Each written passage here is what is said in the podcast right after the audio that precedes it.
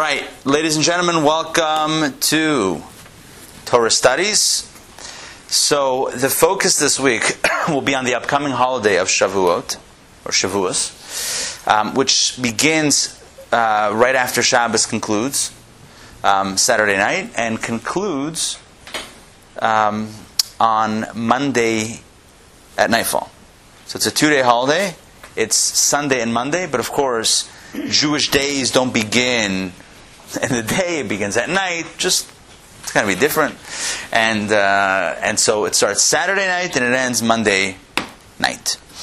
So every holiday, as we know, you know, your holiday comes up. The first question is, what's on the menu? What are we eating? That's what that's the automatic association, right? Passover, you have your matzahs, your wine. Did you go to Kroger? Did you buy out the Manischewitz? Whatever, whatever you're buying, right? Uh, Hanukkah comes around. So, you are you making latkes or are you buying the Trader Joe's latkes? Like how like we, we negotiate different, right? So, um, oh, and the jelly donuts. Where are you getting the jelly donuts from? Are you buying the the box ones? Are you ordering from New York? That's where we get them from. Anyway, how are you getting your donuts? Um, let's get another holiday. Purim comes around. Hamantashen, what's your favorite flavor? Do you like the poppy seed? Do you like the raspberry? Do you like the apricot? Like, what's your, how do you roll with it? Rosh Hashanah comes around, and throughout the uh, the halls of the preschools, we have echoing the famous tune of "Dip the apple in the honey, eat a head of the fish." Right? All these songs we eat. It's all associated with food. All these food associations. Yom Kippur, it's not about what you eat, it's about the fact that you don't eat. It's still obsessed with food. It's like, oh, we can't eat today. That's what we're thinking about. It's still food centric. Shavuos comes around, and what do you have? You walk upstairs in this Chabad house, you smell the, the aroma of lasagna that cooked earlier today. You go to where Mushkin and Stern are living, you have the aroma of cheesecake. You have quiches, and you have uh, uh, pizza turnovers cooking by us. There's strawberry cake. Oh, this is on the menu, by the way, for Shavuos. So everyone's invited to come Sunday morning and to hear the Ten Commandments, and then Sunday lunch, 12 o'clock, right here. We're having a uh, we're breaking out the uh, the eats. But anyway, the point is that comes Shavuos, and suddenly we break out the menu. What are we making? Which feta cheese? Angle uh, salad, or we with the balsamic vinegar? It's like a whole thing. Okay as you can, as you might have noticed, we go very heavy on the dairy. There's a custom, a tradition to eat, to consume, lar- to have a focused consumption on the dairy products on the holiday of Shavuos. The question is why. We know that when good evening, we know that when a holiday comes around, when Shabbat comes around, we always sit down to a formal meal, even more formal than the typical daily meal, a very formal meal with a kiddush, glass of wine, and then we launch into a multi-course meal. So that's true with every holiday. But the uniqueness of Shavuos is that we're dealing with a dairy menu. The question is why? We're going to provide in the next few minutes nine different reasons why we are consuming, why we, why, why we are eating dairy food. All right, you ready? Nine reasons. Take it away, text 1A.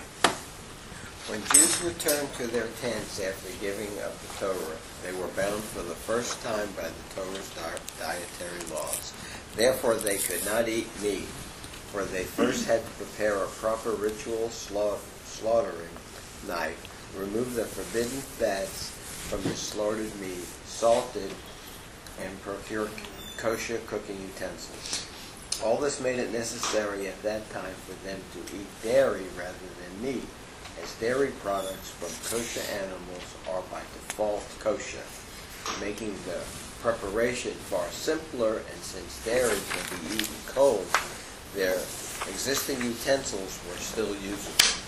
As a commemoration of this, we eat dairy on Shavuot. Okay, so this comes from the Chafetz Chaim. How's it going? This comes from the Chafetz Chaim, where he writes very simply that when the Jews got the Torah at Sinai, first of all, what day of the week was it? Shabbos. It was Shabbos. It was the sixth day of, of, of Sivan, but it was also Shabbos. So here they're getting the laws of kosher, and you have to, an animal, if you want an animal to be kosher, you got to slaughter it a certain way, you have to have a certain kind of knife, you can't eat certain parts of the animal, you have to cut off, you have to trim off certain parts of the animal, of the meat, of the fats, because it's not kosher for consumption. It's a whole big to do. So first of all, you can't. So all the meat that you had stored up in your ice box in the desert, whatever that looks like, right? Whatever dry ice action, Huh? Salt? salt? Ah, maybe. Could be. Probably. Um, desert salt, like Dead Sea salt, maybe. Okay, well, they weren't in Israel yet. All right. Anyway, so all of the meat that they had stored up was not kosher because they didn't have the laws beforehand. And to prepare kosher meat requires crafting a new knife, getting kosher utensils, kosher. It's a whole process, right? It's a whole process. All the pots and pans that they had to cook up food had non-kosher meat in it, so they couldn't cook up kosher food. Kosher meat, you can't eat meat raw. You got to cook it. You got to cook it with heat. If you're cooking with heat, then you need a kosher utensil, kosher pot, pan, oven, whatever, stone.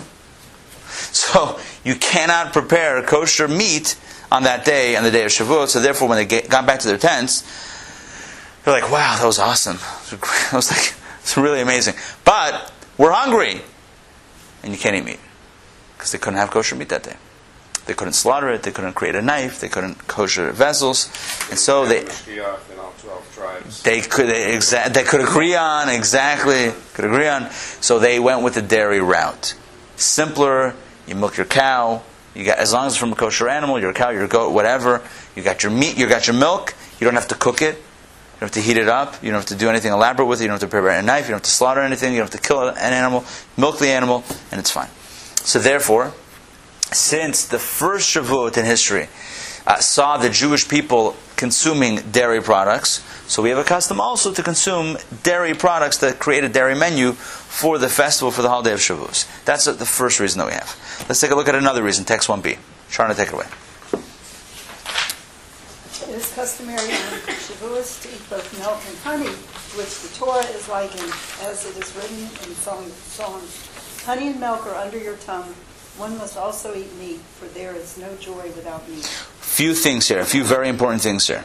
Okay, first of all, the idea is he gives a different reasons why a different reason why you why you consume milk products, dairy products. He says that the, the verse in Song of Songs 411 says, Honey and milk are under your tongue. Which is a reference to honey and milk are under your tongue. What does it mean under your tongue? That means you're always speaking words of Torah. That's the illusion, that's the meaning of it. Torah is referred to as honey and milk, something that gives life, something that's sweet, etc. So it's sustenance, sweetness. So we have a custom based on the verse to eat, according to this reason, to, to consume, to eat honey and milk. But milk is our focus. He also adds at the end, you also have to eat meat. This is going to become a critical idea. Why? For there's no joy without meat. That's what he says. Huh? Vegetarians look pretty Not that happy. No, I'm just kidding. No, there is a concept of busser, of, of meat, bringing joy to a person. Now, I'll ask you an obvious question. What if somebody doesn't enjoy eating meat?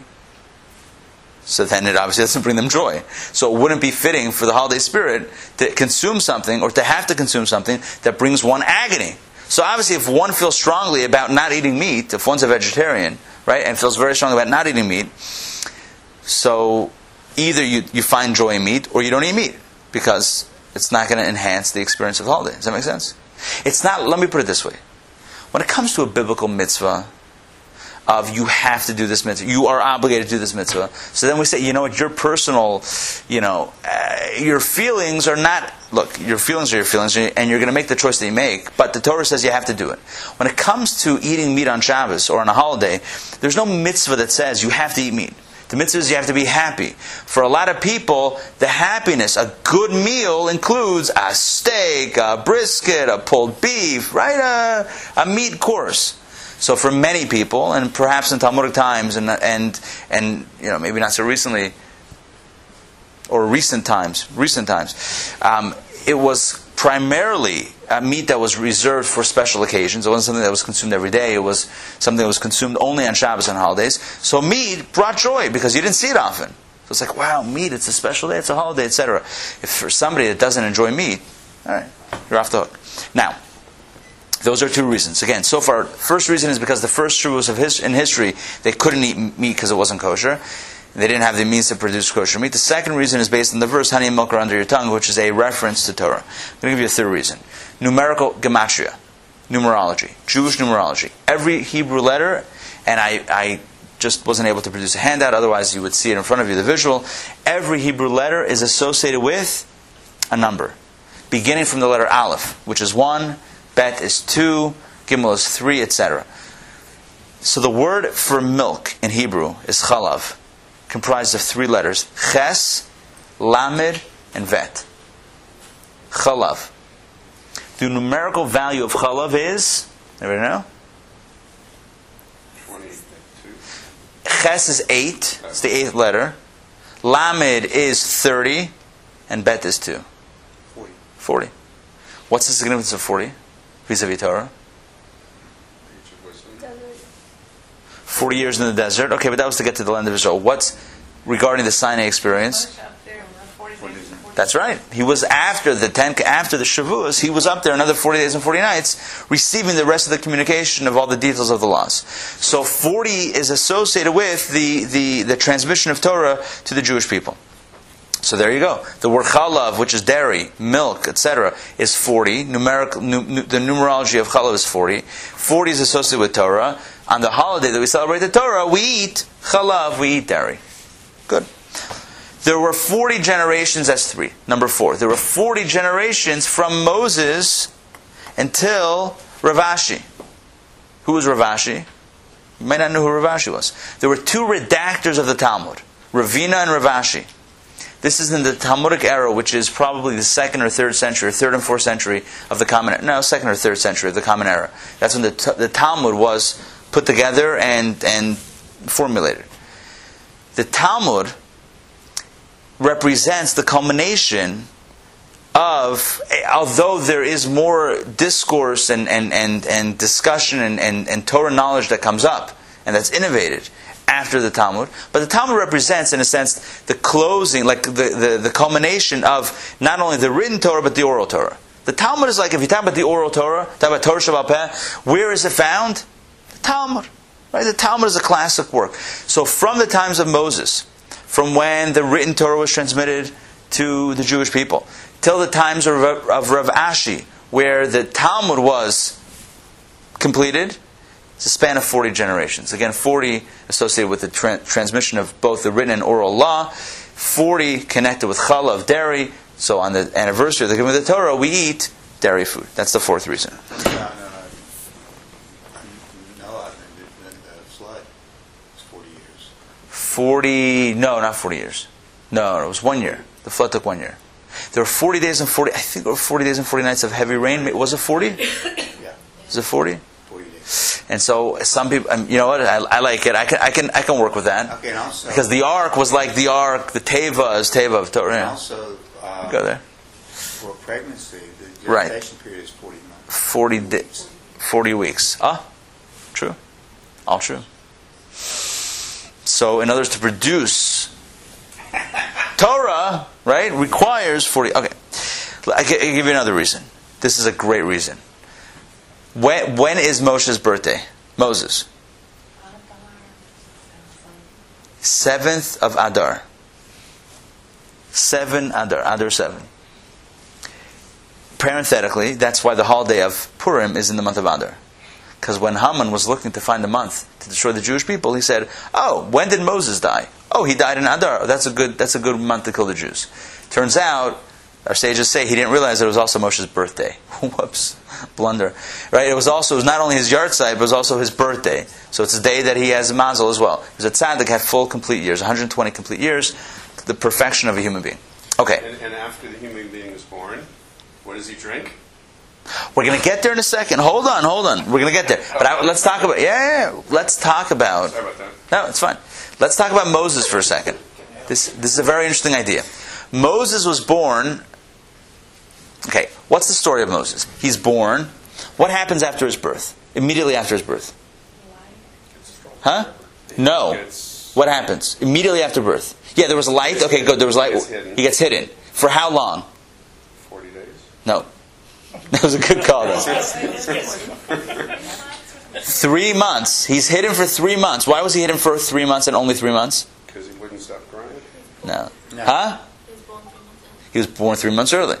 In other words, the Egyptians went around with their notepads and they said, "Oh, let's see who's pregnant amongst the Jews right? And they say, okay, so when uh, when's your due date? They sent their, jo- their doctors around. They did a whole sonogram. Okay, so you're due.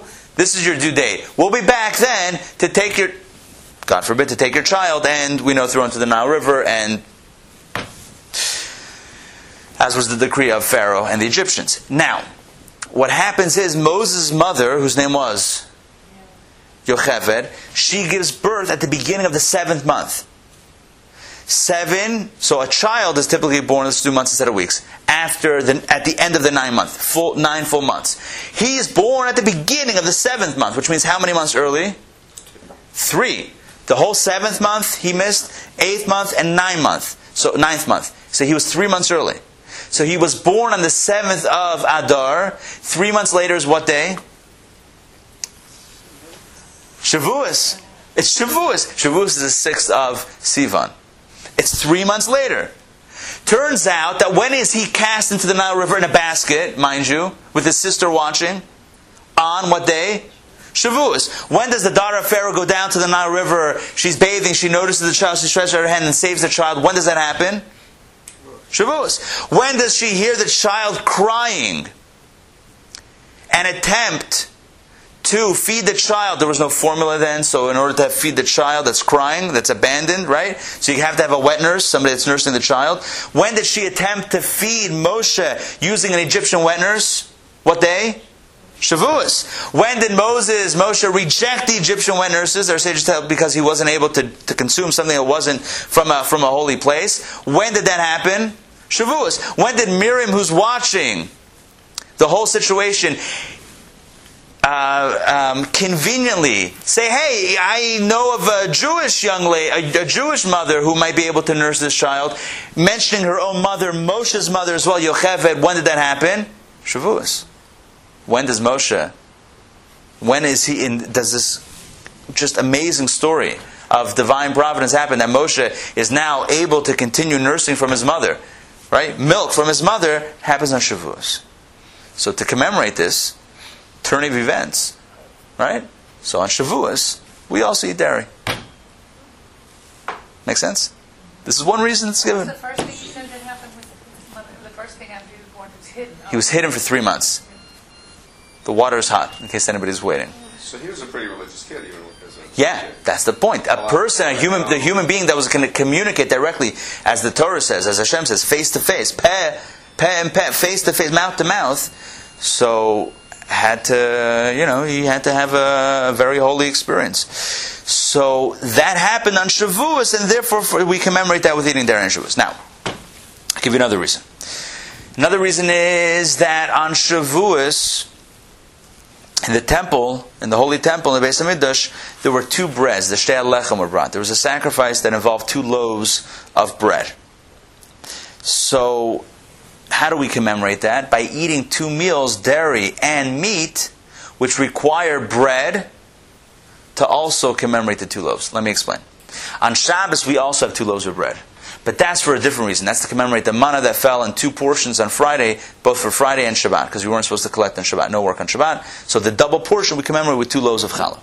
On Shavuot, we also have two loaves. Not because it's Shabbos, it's not Shabbos, but because, although there might be another, we also have, forget two loaves. Let's try this again. On Shavuos, we have two meals, as we said, right? A dairy meal and a meat meal. Both meals, to be considered a meal, they have to have bread, which means that you actually have to wash twice for bread. So what happens? So either you eat your dairy meal here at Chabad in town. Everyone's invited, of course. So you could you could finish davening here. You hear your Ten Commandments, grab some ice cream, wash for bread, eat bread and all the lasagnas and all the dairy stuff, and then go home. Wait a little bit, wash again for bread, say hamotzi again, and then with your with your bread you eat a, a meat meal. That's the way we do it. Turns out we have two meals with bread to commemorate. So why do we do it instead of having one meal with bread? To commemorate the shtei halechem, the two loaves of bread that they brought on Shavuot. So now we don't have a temple. Instead of a temple, we have instead of an altar, we have our table. So on our tables on Shavuot, we make a, we make a plan to have two meals with two breads, so that we also have two breads like they had in the temple. Can it make sense? Yeah. Does that mean that you have to have four loaves of bread for that? Um, the question is if I, yeah, it's You have to have two at the there. ideally, two at the- ideally. That. Now you can have three if you can you can double dip if it's pareve. If the loaves are pareve, then you can use They're been cooked in a fleshy gullet. unless it's not been used for 24 hours.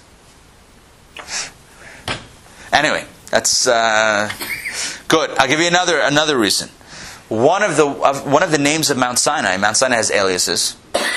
It's got its you know recording name, its street name, its tag name. It's got different. Mount Sinai's got a different different names. So one of the names that Sinai is referred to in the Book of Psalms is Har um, Gavnunim. Gavnunim. I don't know what that means. Gavnunim. Uh, Gavina means cheese. So Gavina, Gavnunim. So we say Mount Sinai is associated with cheese. All right, it was the big cheese. So therefore, we eat cheese. We eat dairy on Shavuos, which is the day that we got the Torah at Sinai.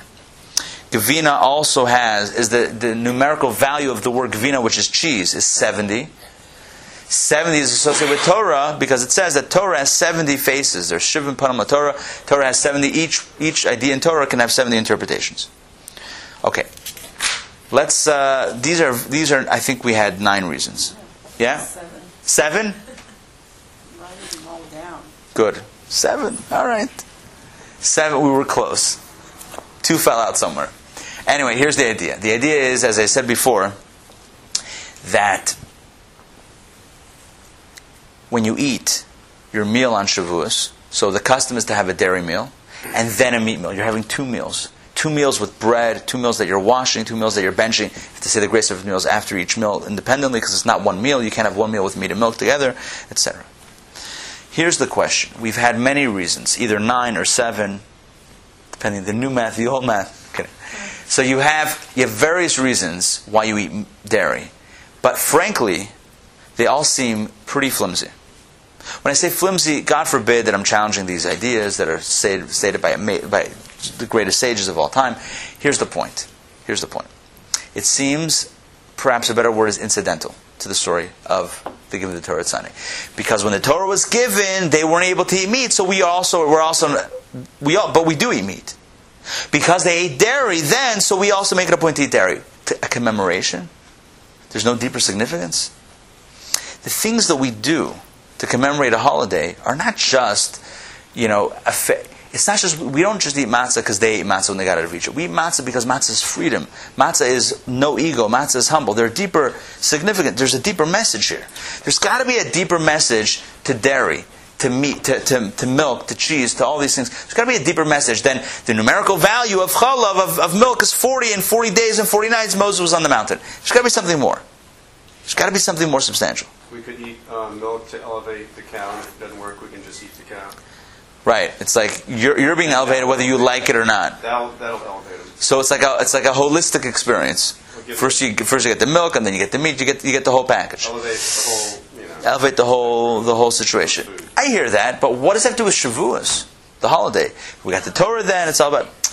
We got to get something a little bit more a little bit more substantial. You said the Torah is milk and honey?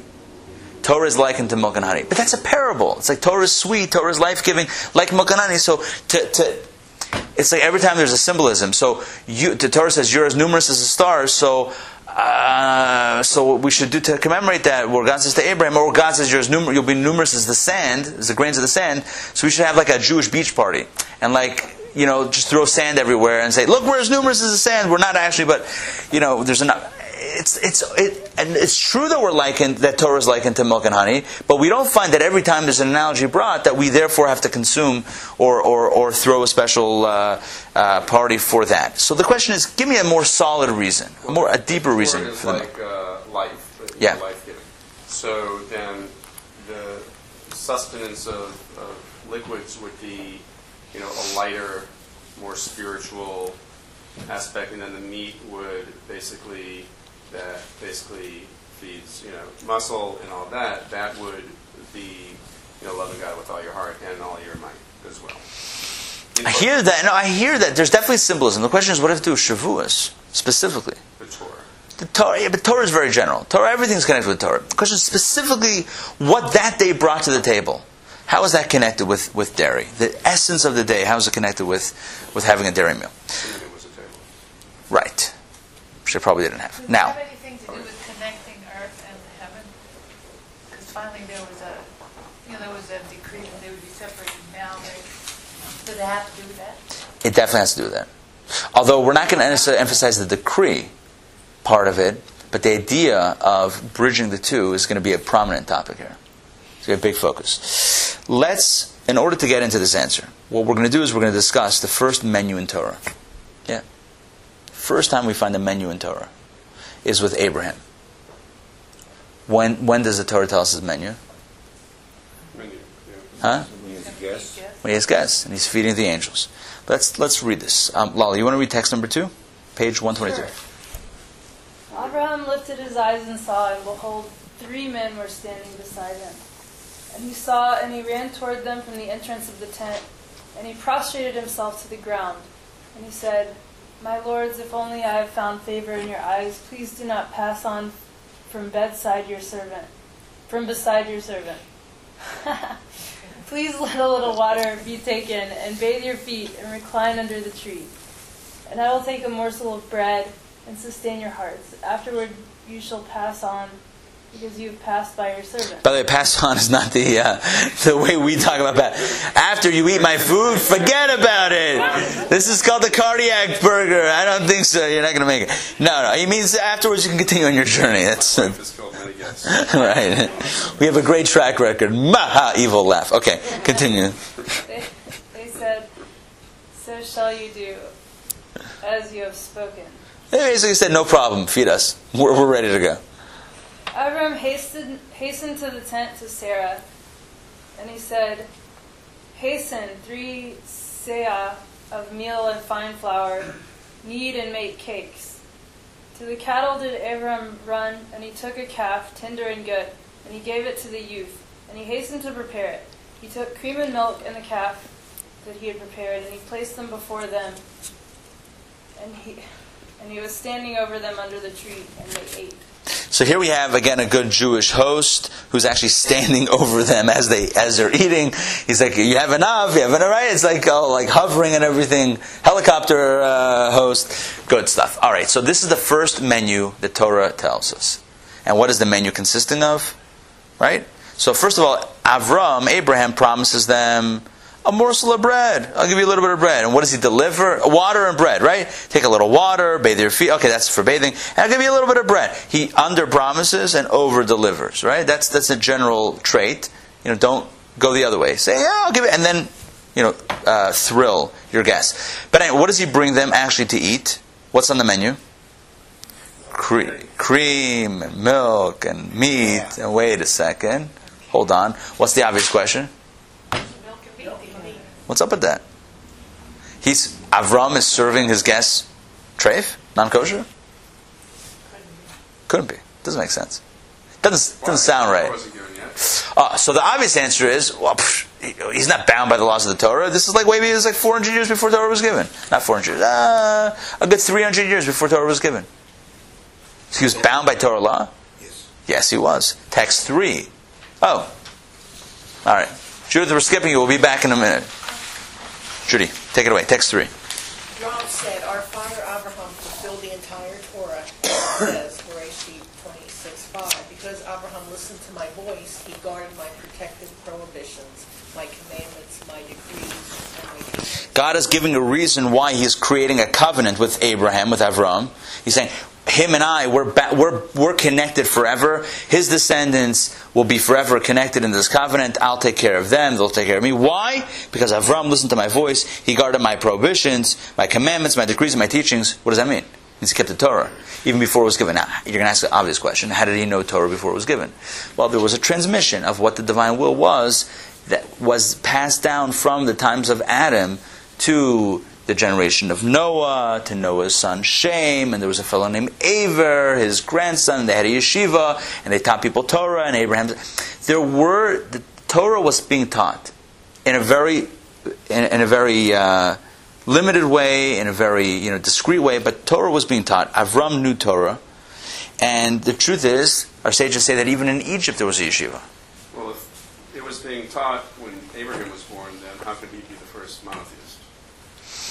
He was the first one who taught monotheism. There were different people who walked with God. He didn't believe. He wasn't the first one that came up with it. Correct. He no no he one second. Two there are two issues. Was he the first one that came up with it? No. It was people people had that belief and people were, were teaching that belief. To, in it, but in a very limited fashion. He himself came up with it in, in his own experience. He didn't grow up in a family. He wasn't sent to the yeshiva when he was a kid. He was sent to the idol factory. And he himself, for his own self, came to the realization that, he, that what he was taught was a big lie. And then he discovered the truth and he discovered others that were like minded. And then he said, It's not enough that we're on the same page. I want to bring it to the world. And Hashem said, Ah, you're taking it to the street. You're sharing the light with others. Now that's a Jewish idea. Not only to have light, but be a light unto the nations. Oh, now you're the first Jew. There were many people that, that had the light inside. But to share the light, to be excited about sharing it and, and helping others see the light, that's a Jewish idea. Because That was they're- the definition of Jewish. Exactly. were just so hungry. Oh, so they were ready to go. Like just you're so hungry. Eat. Just whatever. No, but he, again, there's two issues. There's two questions. Never eaten before because they're angels. What, wow, so that's the thing. So uh, there's a few ideas here. Number one, number one, the guests weren't guests; they weren't Arabs or whatever nomads. They were angels, for whatever it's worth. Number two, why is Avram, why is Abraham serving milk and meat? So he's not eating it. Okay, but you can't have benefit. You can't have, you can't derive pleasure from milk and meat. You can't make a business out of milk and meat. You can't make money off it. You can't own a McDonald's. Not three, the Torah says three times, don't mix meat, milk and meat. Specifically, don't cook a kid and its mother's. They could eat it together. Huh? You can't cook it. Three times, the Torah says don't do this. The Talmud says, the Mishnah says, it's, it's, it's a tradition in the oral tradition. The three times are for number one, Issur Achila, you're not to eat them together. Issur Bishul, the obvious one is not allowed to cook them together. That's what the Torah directly says. Number two, you can't eat them together, even if they weren't cooked together. They were cooked separately. Stick them together and eat them, also not okay. The third prohibition is Issur Hana. You're not to benefit from them. Even if you, you're not eating them, you didn't cook them together, and you're not eating them together, you cannot benefit from them being consumed together. So you Isn't there ca- something about sorry, but No. saying something three times and then it's sealed. When you say it three times. there is there yeah there is the idea of three being a chazaka, three being being a very strong statement of of absolute. Exactly, we say three times. So there is an idea of three strength, but but it's clearly defined in the oral tradition, Talmud, the Mishnah, that the three uh, repetitions of this of this prohibition against meat and milk are teaching us again not to cook it together, even if you don't eat it. You can't sell it, and you can't or derive any other benefit. You can't feed it to your animals, etc. You also cannot. Um, um, eat it together, obviously. So you can't feed it to your guests because that's something that you get pleasure from. If you enjoy hosting people, so you can't give it to you can't give it to your guests, even if they're not Jewish, even if they're not, even if they don't care. You can't give it as, as a host. So how could Avram give it to his guests?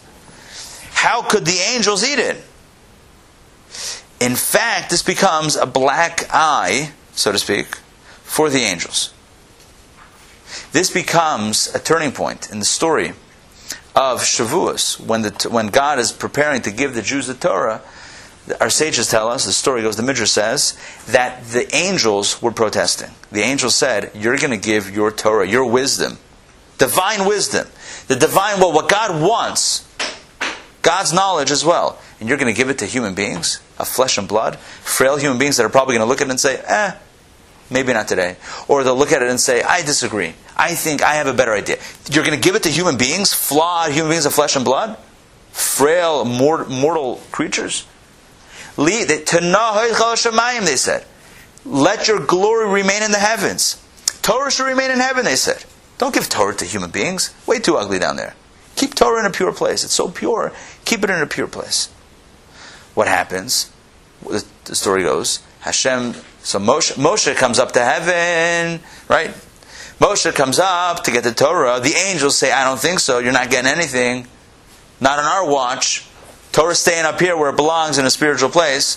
Moshe turns to Hashem and he says, "Okay, what am I doing now? What's the script?" And what does Hashem say to Moshe? What does he say?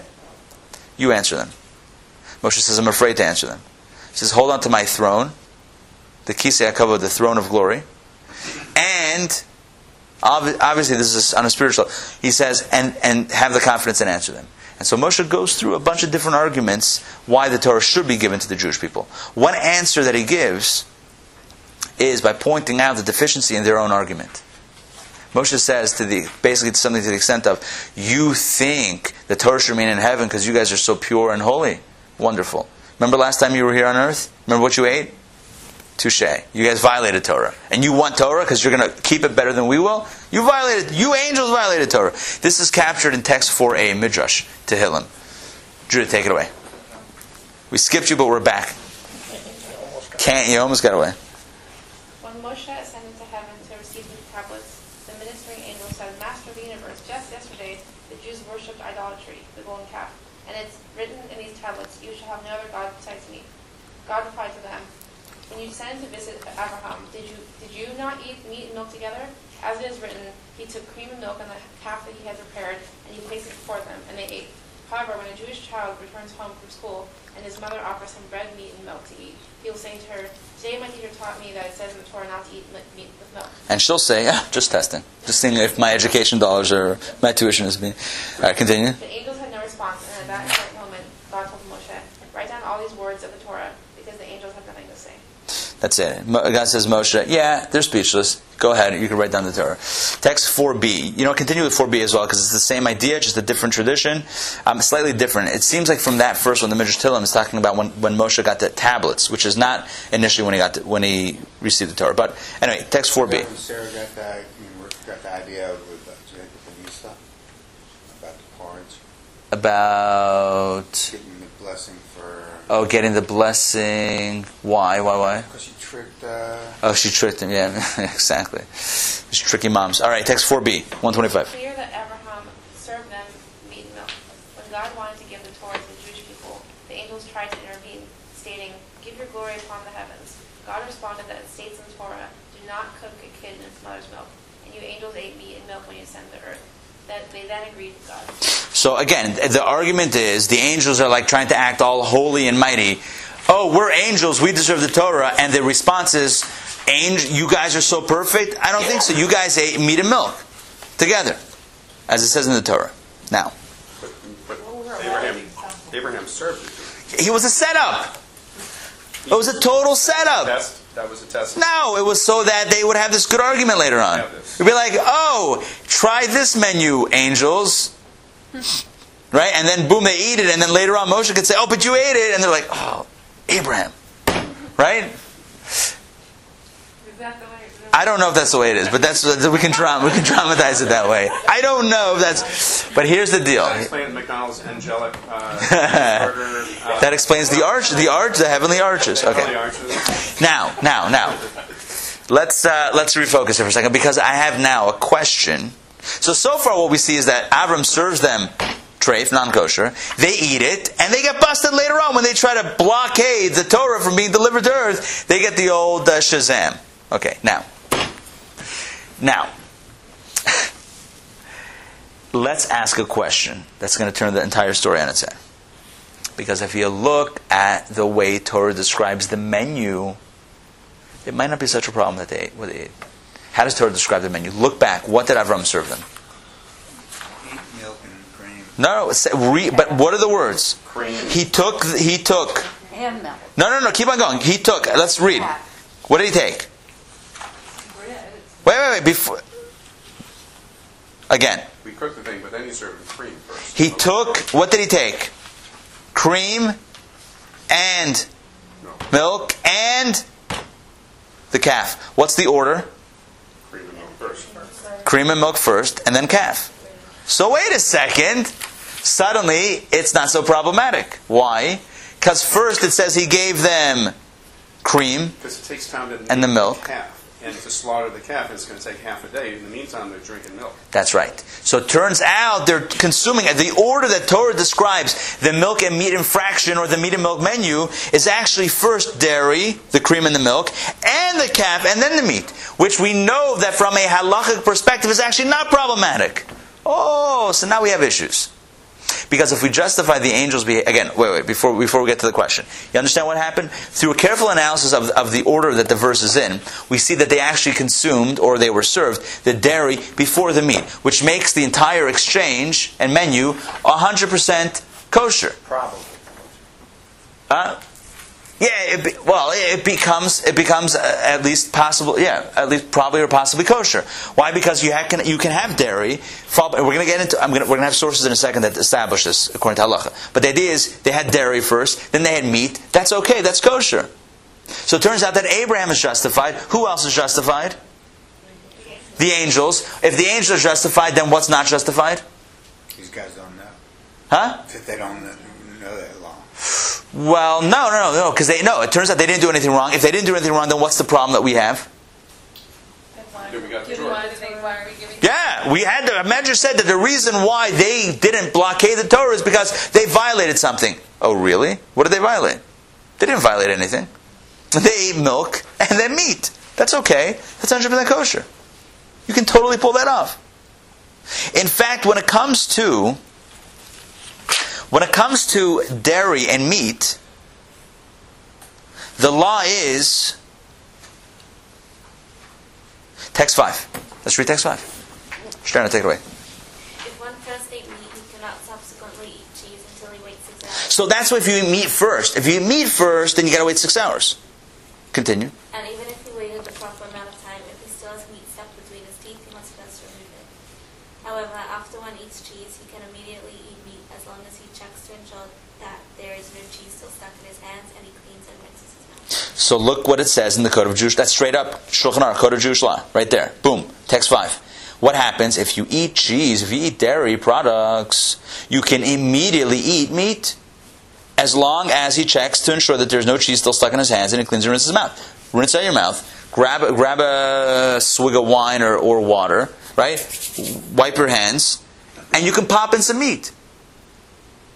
You're kosher. So Avram serves them, right? Chema, chalav, and the bakar, right? Chema, cream, chalav, milk, and the calf. Totally kosher. If it's totally kosher, so everyone's off the hook. The problem is that all these sources say that the Torah was not kept in heaven because the angels violated something. How did they violate anything? It seems like they were in the clear. Again, if, the, if we justify them, then we don't justify us getting the Torah. That's a problem. Either we're right and they're wrong, or they're right, and oh, we got to send the Torah back. Got to call the UPS guy. Now, now, let's let's analyze this idea because according to, to the basic law in Shulchan Aruch and Code of Jewish Law, it says that you can eat dairy and immediately eat meat. Now, is anybody familiar with a different tradition? How long do we wait typically after? Usually like 30 minutes. Some wait 30 minutes, some wait an hour. Now, where does that come from? The Code of Jewish Law says you can eat it immediately as long as you're rinsing your mouth. Where does that come from? It comes from Kabbalah and other sources. Take a look at text 6a. All right? Mushki, take it away, 6a. We find that one who eats milk and meat together in one meal or within one hour will draw forces of impurity to his sin. Okay, so look, look what the Zohar says. Kabbalah says that if you eat it within one hour, it doesn't matter. Obviously, if you eat meat, you can't eat milk right after. But even if you ate milk first, if you're eating meat within the hour, immediately, whatever, rinsing your mouth, so it's, it, it draws in forces of impurity. So it's not a halachic, it's not a legal issue, it's more of a spiritual issue. So it says even after. So again, according to the basic law, you can eat dairy products and then meat products right afterwards, as long as it's not still in your mouth. However, according to Jewish mysticism and according to the spirit of Judaism, it says not to fool around with that. You got to wait an hour. Wait at least an hour. Text 6b. CC, continue. Text 6b, 127. It is a common practice on the holiday of Shavuot to eat dairy and afterwards eat meat in order to fulfill that which it states, be happy in your holiday. It also states, there is no joy without meat. So you have two verses, and, and so you have to happy and you have to have joy. So and at the dairy we have for, for the dairy reasons, but you also have to have joy, be happy in your holiday. So you have to be happy. And the Talmud says there's no joy without meat. So you also have to have a meat meal. So again, what we said before, same idea. You have to have two meals. Continue. Therefore, one must be careful to sanctify oneself, especially on such a holy day, the day the Torah was given, to wash and rinse the mouth after eating dairy, say the grace after meals, to divide into separate meals, wait an hour, and then to place a new tablecloth for the meat meal. Right? Isn't that great? So you have to have two distinct meals. And he says, on the holy day, on this holiday, you have to be careful to sanctify yourself. Wait an hour. even though you might, according to the basic level of Jewish law, you could eat it immediately. You can go from milk to meat immediately, pretty much. Wait an hour, especially on Shavuos. Continue. The verse actually hints to this custom when it states, "The beginning of the first fruit of your land must be brought to the house of God. You must not cook a young animal in the milk of its mother. One should be careful not to mix them. One who is extra careful shall be called holy." So look what it says. It says in the verse, this is actually my bar mitzvah portion. Reishis Bikurei Admascha Tavi Beis Hashem the first of the beginning of the first fruit of your land. This is a mitzvah to bring the first fruits of your land to the temple, to offer it to the Kohen. First fruits with the harvest. When was that har- When was that? Or not the harvest? The first fruits. When is that brought? That was brought on the holiday of Shavuot. So it talks about Shavuot, and then immediately it says, "Lo yisavashal. Don't cook a young animal, a kid, in the milk of its mother. What's the connection between Shavuos and not cooking a young animal in the milk of its mother? On Shavuos, when you're having two meals, both a meat and a, both a dairy and a meat meal, don't mix the two. That's what he's. That's what the shalah. That's what the uh, the shalah is from the book called Shlini. The shalah. Shalah says that what is the significance of the juxtaposition in the Torah between the mitzvah of bikurim of the first fruits that are brought on Shavuot and the prohibition against mixing milk and meat on Shavuot. When you're having both meals, it's not a literal interpretation. It's a more of a uh, allegorical or, or a type of a hint in the Torah. It's on Shavuot the festival that you bring the first fruits, when you have both meals, don't cook the kid in the, in the milk. In other words, separate the meals out. That's how he's interpreting it. The Torah is emphasizing when you have both meals, make sure there's a separation, an hour, separate tablecloths, uh, rinsing out your mouth, grace after meals, etc. Make them distinct. That's his idea. This is all with regards to consuming first dairy and then consuming meat. What happens the other way around? What happens when you consume meat and then dairy? So here we have much more restrictions. Sarah, take it away. Text six. Text six C. The Tur writes that after consuming meat, one may not eat dairy for six hours, as meat leaves a fatty residue in the throat and passage for an extended amount of time. According to this opinion, did not swallow the meat himself, but chewed it up to feed it to a child, he did not have to wait, because since he did not consume it, no residue will remain. In other words, if it's about the residue, the fact that you swallowed it, that you ate it, that you consumed it, so if you didn't eat it, if you just chewed it up in the, in the front of your mouth, right? So then you should be in the clear. Continue though. Rambam says that the reason is because of the meat lodged between his teeth. Thus, even if he merely chewed it to soften it for a child, must wait. It is proper to uphold both reasons. Well, it's a thick piece of meat. What do you mean? A thick piece of meat. You gotta you gotta chew it up for the kid.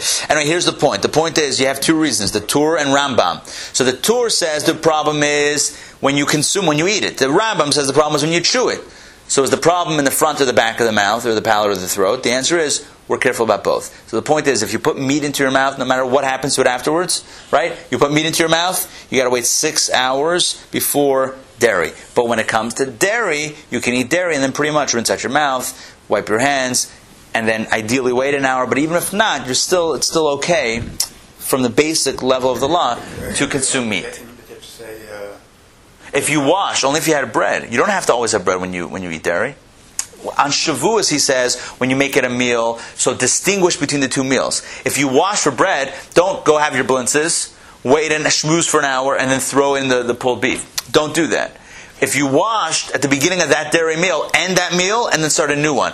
But in general, if you're just throwing down a, you know, a little wedge of uh, baby gouda, perhaps, then don't don't then no then you can pretty pretty soon after throw down a uh, a, a Throw down. yeah, Throw down a throw down throw down a hot dog. Now now. All of this is building this the question that we asked before. All this is building a simple question. If Jewish law says that you're allowed to eat first dairy and then meat, and that's okay, pretty much, right? Then what, what did the angels do wrong? That they were chastised when they try to block the Torah from going down. He said, "Oh, angels, you are you want the Torah? You guys violated. They didn't violate anything. They had dairy according to the order that written in the Torah. They had dairy and then they had meat. So what's the issue?" To understand all of this, we have to get into the deeper spiritual significance of why meat and milk is a problem in the first place. We have to understand why mystically, why kabbalistically, why on an energy level is there a problem. Now, we know that the prohibition against meat and milk is a divine decree, and like every divine decree, we, we keep it, and we, the prohibition is there, whether we understand it or not. We get that. But there are also deeper symbolisms that we can that we can define, that we can decipher, that we can decode within the prohibition, within every mitzvah, within this prohibition of meat and milk. Let's start developing the idea. All right, Yaakov, you ready? Text 7a and 7b. Milk is from the side of Chesed, meat is from Gevurah. Accordingly, its color is red. Okay. We have milk alluding to or stemming from representing chesed. Chesed is loving kindness. Chesed is giving. Chesed is pure. It's, it's white. It's giving. It's free flowing, right? Milk is free flowing. It's a liquid. It's about giving. Meat is tough. Meat is red. Meat is severe. Meat is gvura, is withholding. It's not giving. It's not free flowing. If you have directional arrows, chesed is going out, gvura is going in. It's being introverted, it's staying within oneself. It's not giving, it's withholding. It's creating boundaries, separation, distance, etc. It stays in your stomach for a couple of days. Huh?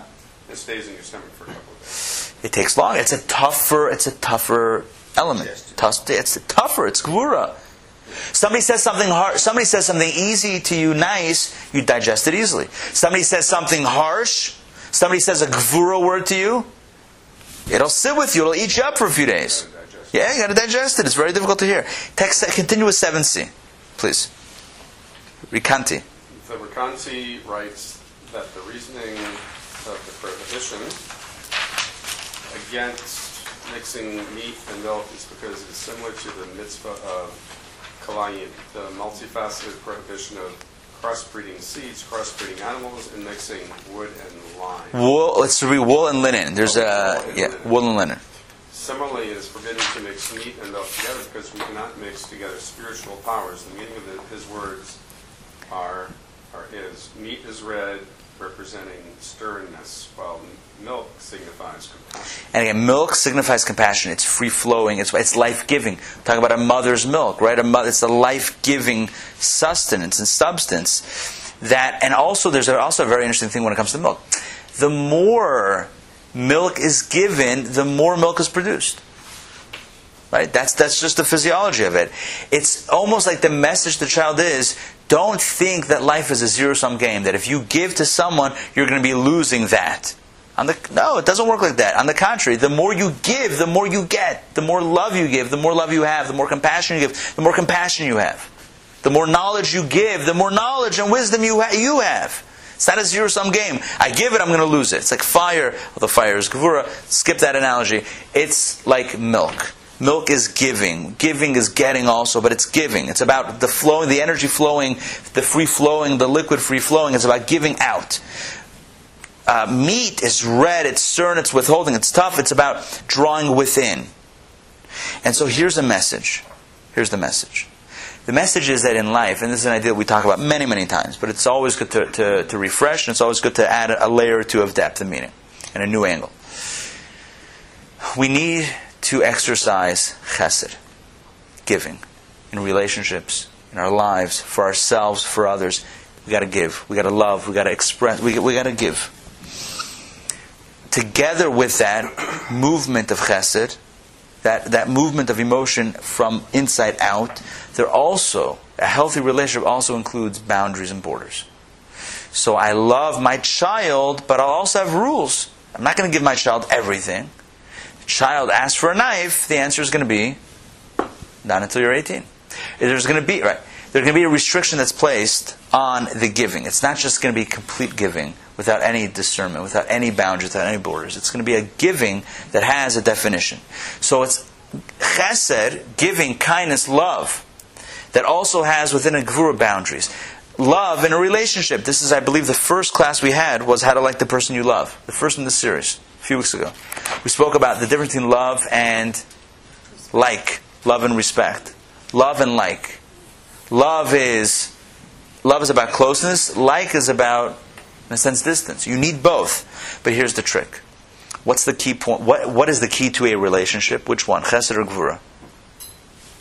What's both. You need it, but what's the foundation of the relationship? Relationship means there's a connection. The foundation of the connection, it's got to be the love. It's got to be the kindness.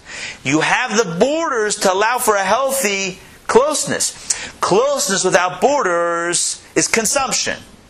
So you need, right? It's, it's, I'm, we're so close, I actually swallowed you alive. Whoops, domination, right? You don't exist. I'm stalking you. I'm obsessed. Where are you now? Where are you now? Check in with me, etc. It's not healthy. So I need to create borders, healthy space. But what's the point of creating healthy space? Just to have space. So that you can have a healthy relationship, so that there's a healthy closeness. The objective is closeness. So in parenting, the objective is closeness. To have healthy closeness, I need to have boundaries. In a healthy marriage, there's, it's all about closeness.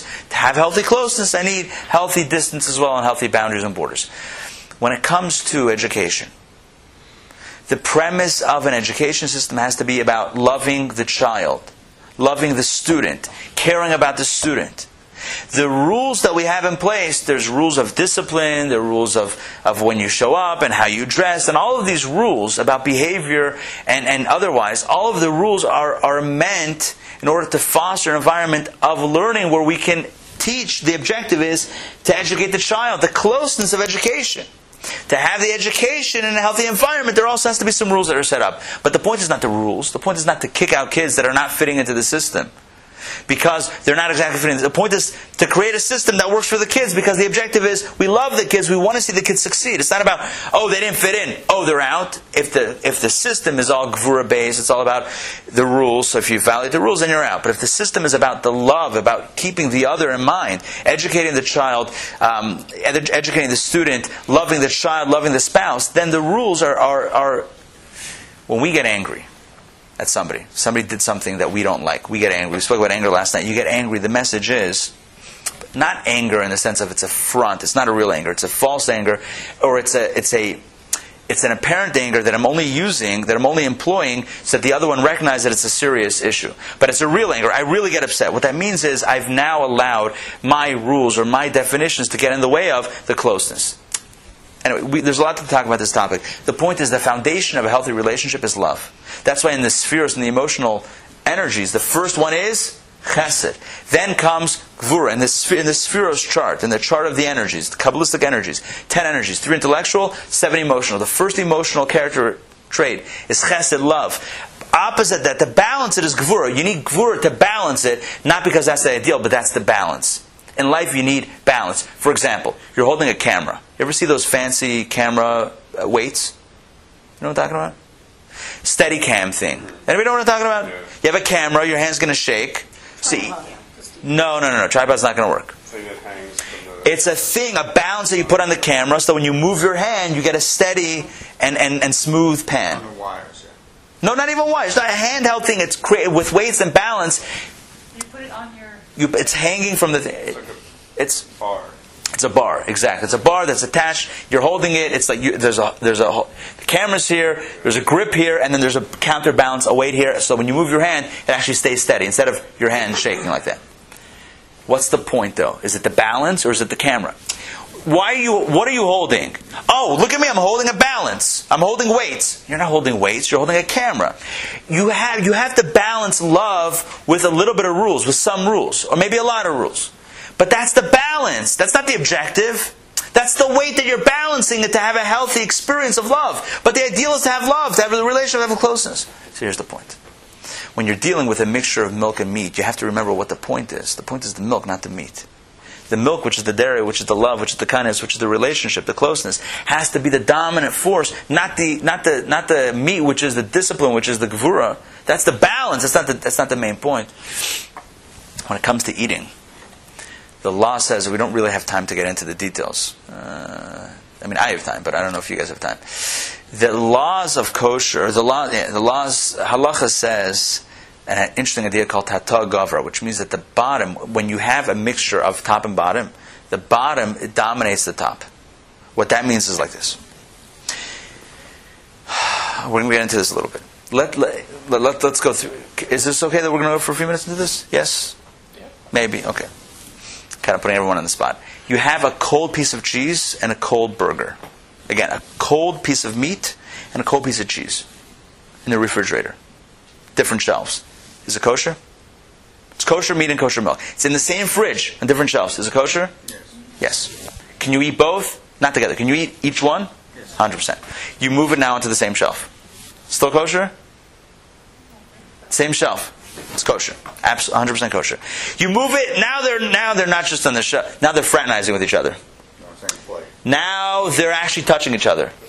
They're touching each other in the fridge. That's for. But they're cold. Wait, they're cold in the fridge. The fridge is cold. They're touching each other. Yeah, What's how the deal? cold Can they be if they're touching each other?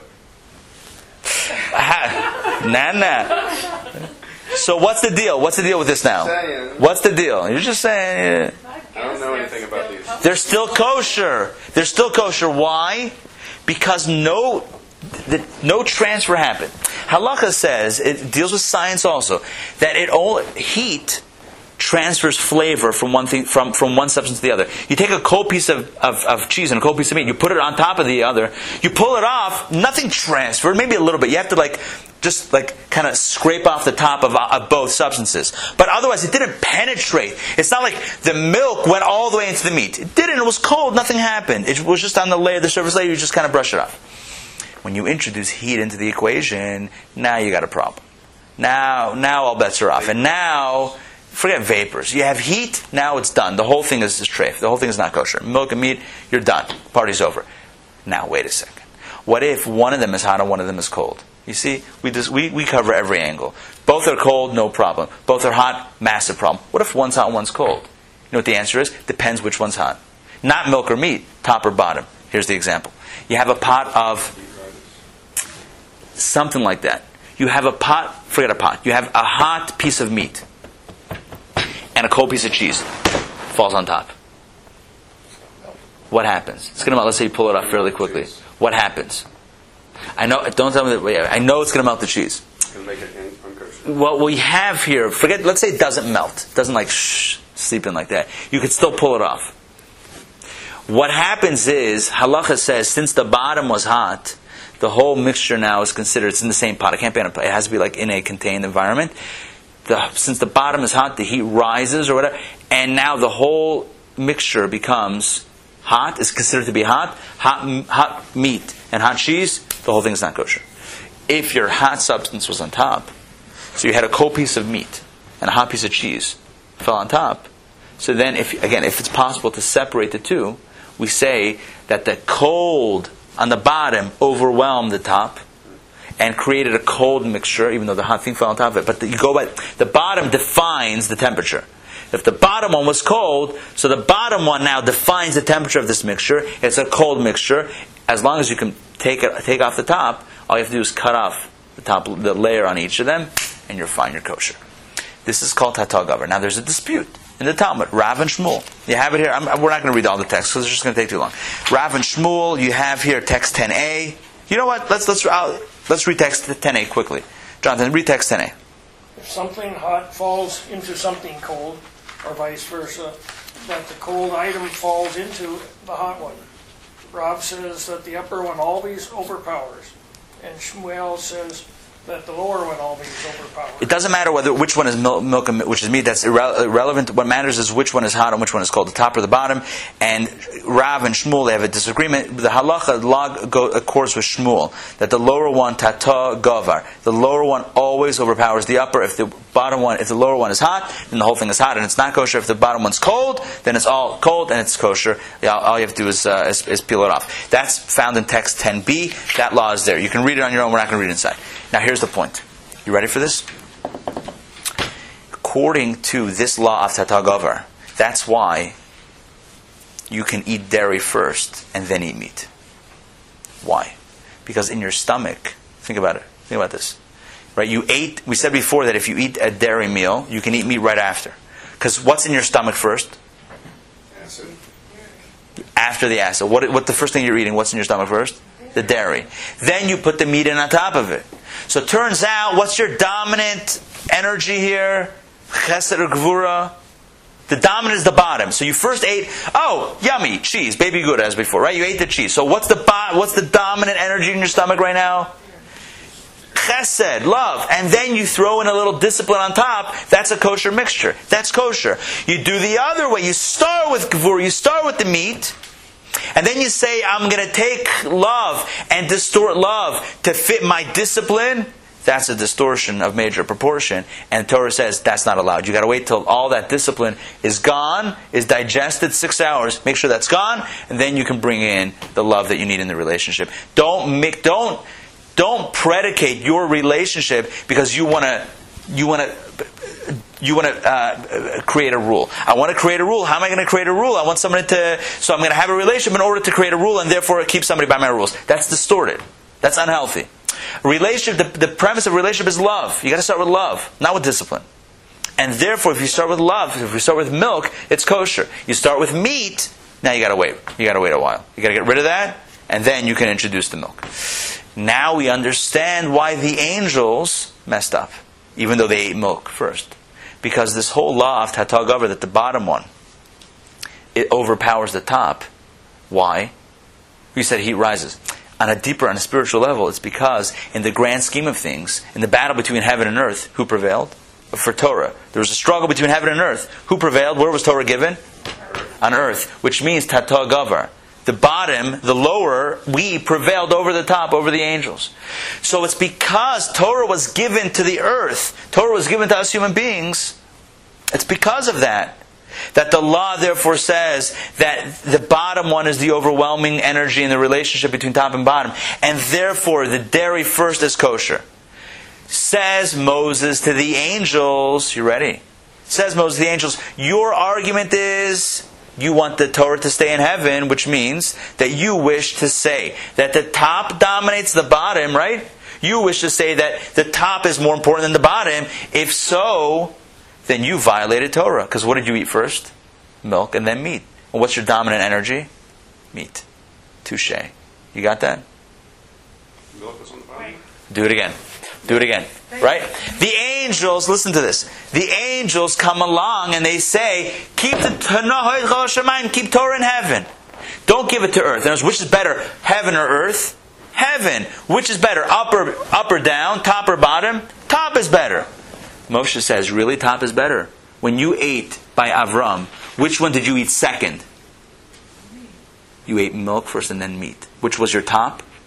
Meat. Gvura. That violates. If the fact that you ate milk first, listen to the twist, listen to the twist. The fact that you ate milk first and you thought that it was kosher means that subconsciously or Freudianly, you acknowledge then in that moment that the primary the primary ingredient, the primary is the bottom. Because you ate milk first. Again, you have to have, the foundation has to be chesed, has to be love, has to be the milk.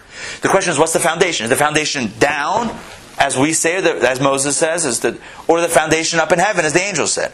So Moshe says like this When you came down here, which, which one did you have first? Where, where was your milk put? First. You first had milk. That means that you acknowledge that, that the bottom one is the over. Because if not, if the top is the dominant energy, then you violated Torah. You violated the energies. You had first milk and then meat. Meat was your dominant energy because it's on top. And now you violated your, according to your own logic, your own actions demonstrated that you believe that Torah should be given on earth.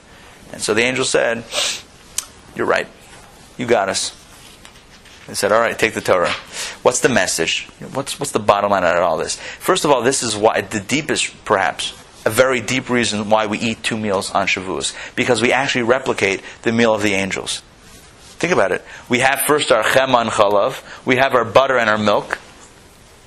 Right? We have our dairy. We have the blintzes. We have the pizza turnovers. We have the ice cream party. We have that entire meal of dairy, just like the angels did. And then we follow it with the lamb and the whatever the the buck or the, the calf. We follow with the meat. Second meal.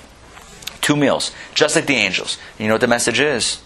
The message is this is exactly what we're doing. We're having the milk first and then the meat. Why and why is that kosher?